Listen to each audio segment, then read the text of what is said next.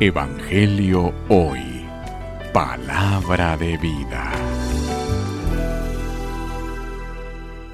Lectura del Santo Evangelio según San Lucas. Gloria a ti, Señor.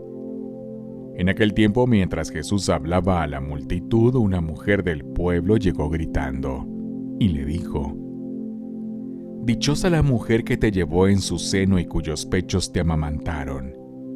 Pero Jesús le respondió, Dichosos todavía más los que escuchan la palabra de Dios y la ponen en práctica. Palabra del Señor.